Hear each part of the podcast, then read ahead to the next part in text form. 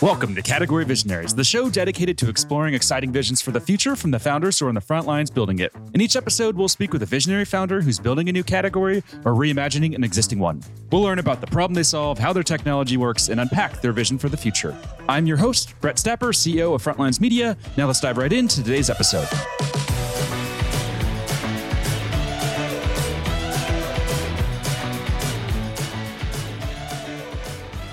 Hey everyone, and thanks for listening. Today I'm speaking with Paolo Fragomeni, CEO of Socket Supply, a developer tool that's raised over $3 million in funding. Paolo, thanks for chatting with me today, and how'd I do on pronouncing your name? Pretty good. It's not easy. It's Italian. Sicilian. It's one of those long Sicilian names. Nice. Well, glad to hear I did okay. Now let's start with a quick summary of who you are and a bit about your background. Yeah, sure. Let's see. In 2010, I left MIT to found my first startup, which was a platform as a service called Nojitsu. And since then, I've had some interesting successes and failures, but I've been working on infrastructure and developer tools for over a decade. And I've also been involved in peer-to-peer communities for even longer, more than 15 years. Nice. Very cool. And a couple of questions that we like to ask just to better understand, what makes you tick as a founder and as a leader. Is there a CEO that you're studying the most right now? And if so, who are they and what are you learning from them? Well, I try to avoid that kind of thing. I try to listen to people objectively and decide if what they're doing and saying makes sense. But at the end of the day, I think that founders are just contributors. And, founder isn't anything without a team. So, if I can say teams maybe are who I would look up to, I think that Tailscale is a really amazing team. Oxide Computer is a really very cool team. These are remarkable teams. I definitely get inspired by their work. They're solving super hard, really meaningful problems that drive the field of computing forward. And are there any specific takeaways that you've learned from these teams that you're applying with Socket Supply? Definitely. I think cultural values. I think technical values. I think research that they've contributed to the field. We've definitely been able to leverage the corpus of research that has gone into the field, I think, I would say. Yeah. Nice. Very cool.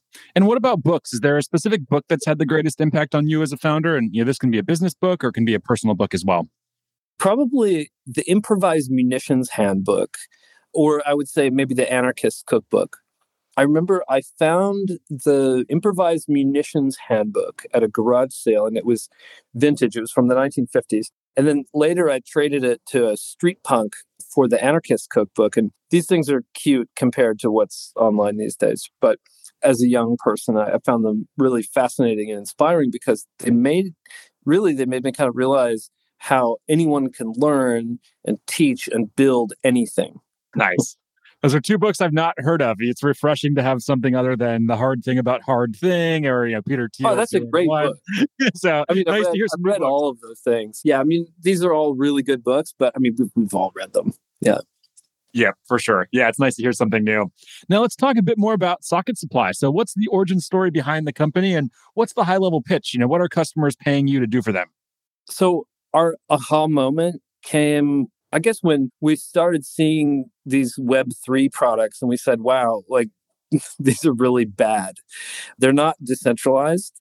They're SaaS products and they're investor subsidized EC2 instances running on AWS. And this is a huge problem because it forces most of these products into negative pricing. And we thought, okay, people want a decentralized web. And there's a demand for it. And they also want to be liberated from sort of cost of the cloud.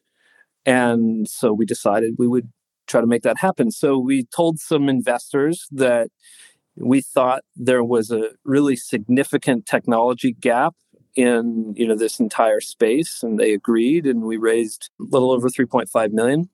And we got to work for a little over a year.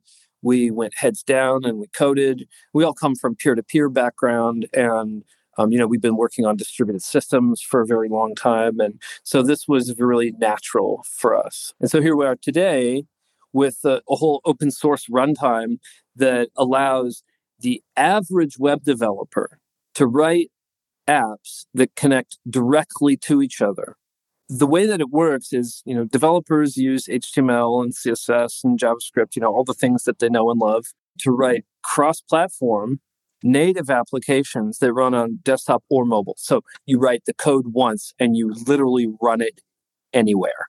Yeah, and so then we expose peer-to-peer APIs so that, you know, apps can connect directly to each other. And this is all built on UDP and Bluetooth, so local first is obviously a part of this agenda as well. A year and a half later, here we are with something that we're going to market with and something that you can actually truly build decentralized applications with. Something that is remarkable in the way that, you know, we've always been sort of in this landlord-tenant relationship with the cloud. And that's really prohibitive for a ton of different reasons, you know, specifically the cost and the complexity and the knowledge that it necessitates in order to take anything to market. Makes a lot of sense. And what types of developers are you seeing, you know, really adopt the product and embrace the product? Is it, you know, a certain vertical or a certain company size? Or are these just, you know, independent or freelancers? What does that look like? Well, we're seeing obviously public sector, startups, founders, creatives, you know, basically anybody who wants to build anything that they would normally build for the web, they're realizing that they can build it with the Socket runtime, but not pay any rent to anyone. So yeah, anyone who builds web apps or software, native apps, they're all interested in what we're doing. But recently we've been talking to the folks in the German government. There's certain things I can't say about it, but the other things that I can say is that, you know, cloud vendors are expensive. And there's this due diligence process that's really, really, you know, sophisticated and lengthy. It takes a lot of time. In the US, it's known as FedRAMP. And most countries, they have something like this. You know, it's expensive, it takes a lot of time, and it could be prohibitive to shipping anything. So now imagine that you don't need the cloud at all. And imagine your IT org controls everything. So suddenly you have autonomy.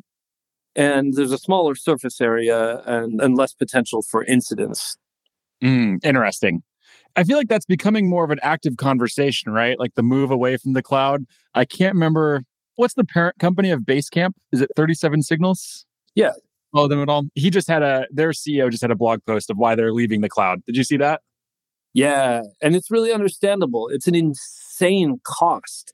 And it's not just the cost of like, well, what does it cost monthly, right? Because for some people, that it's a trivial cost, you know, especially with, you know, free tier, it can be pretty inexpensive. But, you know, once you actually start to get to the point where you actually have demand, then it becomes a non-trivial cost. In fact, like it becomes a cost that, again, you know, can be prohibitive. And what are you doing to, you know, convince customers, convince developers to move away from AWS? I see that on your website, you know, transition from AWS to P2P. Like that has to be, you know, a hard competitor to go against, right? AWS is very established. They have a lot of resources. So what are you, you know, saying to them and what are you really, you know, communicating to them that's, you know, making them willing to make that kind of jump? Well, I think the timing is everything, you know, especially in a downturn when everybody's stock is in the toilet. You know, we have these very sage C-suite executives, you know, asking, where's the burn? And cloud is a huge burn. And supplementing cloud infrastructure with peer-to-peer can bring your cloud costs to zero. And, you know, this is just a foot in the door. When the cloud was created, there was a fraction of the hardware in the world, right? AWS, it made tons of sense where they were there to provide high availability.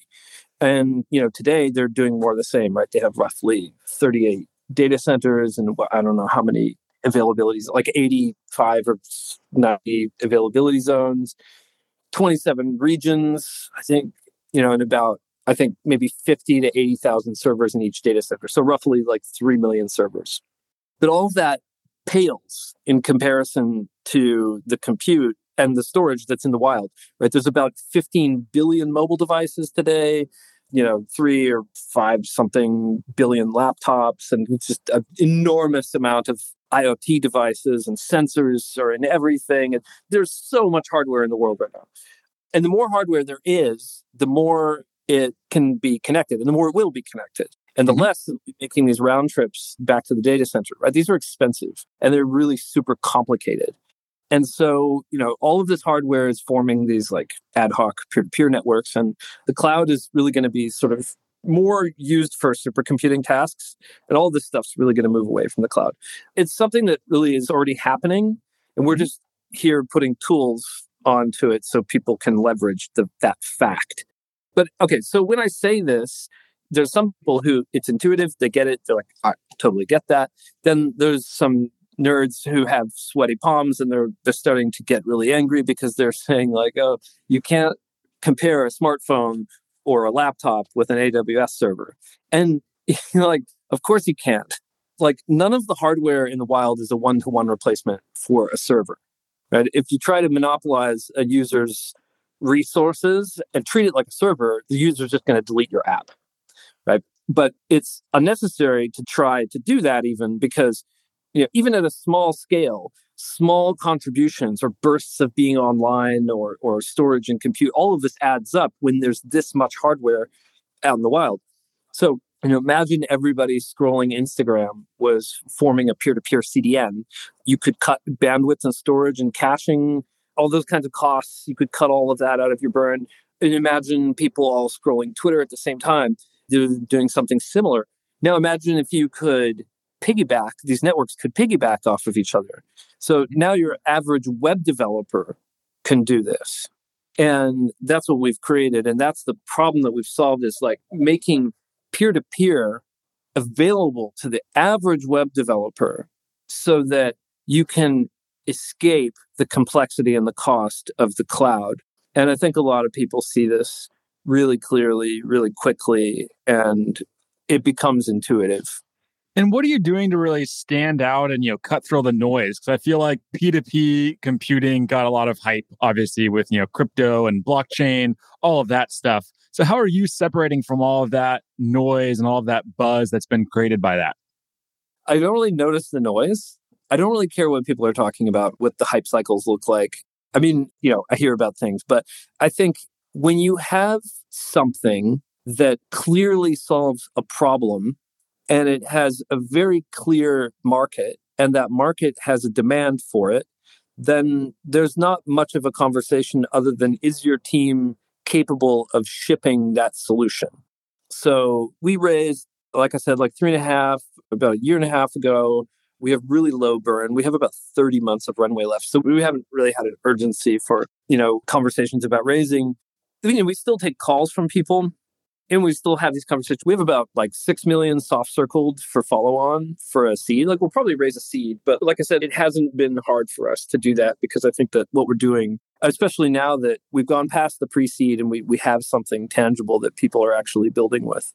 And has it been tempting for you at all to go out and, you know, try to raise FU money like a lot of other startups and a lot of other founders have done over the last couple of years? Because it sounds like you're taking a very disciplined approach to building with, you know, 30 months of burn. That's a lot. And that, you know, has to feel good. And I'm sure you feel, you know, or hopefully you can sleep better at night than, you know, some of those other companies out there. But was that tempting for you to go down that other path? Or did you always know this is how you wanted to build the company? Well, I mean, with interest rates at zero, like, I mean, it was a party. People were doing crazy things. It was insane valuations. Like, it was very easy to, and very tempting, yeah, to take money. But I mean, there's consequences to taking money. And I think that you need to have a very good reason and really specific plan for taking that money. So, I mean, I've seen people get into a lot of trouble taking more than they needed to do what they're going to do, right? And we also see a path to profitability in the very near future. So we're really looking at it like, you know, only take what you need. And, you know, we started to see really good traction with people building on, you know, what we have so far. You know, for instance, MetaMask is in the process of rewriting their application using our platform, the Socket Runtime. You know, we've had discussions with Bloomberg about how bloated Electron is and, you know, the potential of replacing it. Signals desktop team, you know, we're talking to these guys about, you know, they're actively evaluating what we're doing. You know, when we're talking to these different types of, you know, obviously a lot of smaller companies, portcos who are also in our portfolio. But, you know, we've recently just open sourced this stuff and we're starting to see interest very quickly at a very good rate. And obviously, our open source is a funnel to our paid products. So we're happy with the rate, with the velocity, with interest in what we're doing. But it is a very new space, right? You know, peer-to-peer is a whole new class of software that most people don't have a lot of experience building. And, you know, we've aimed to make it very simple and very easy for people to dive into.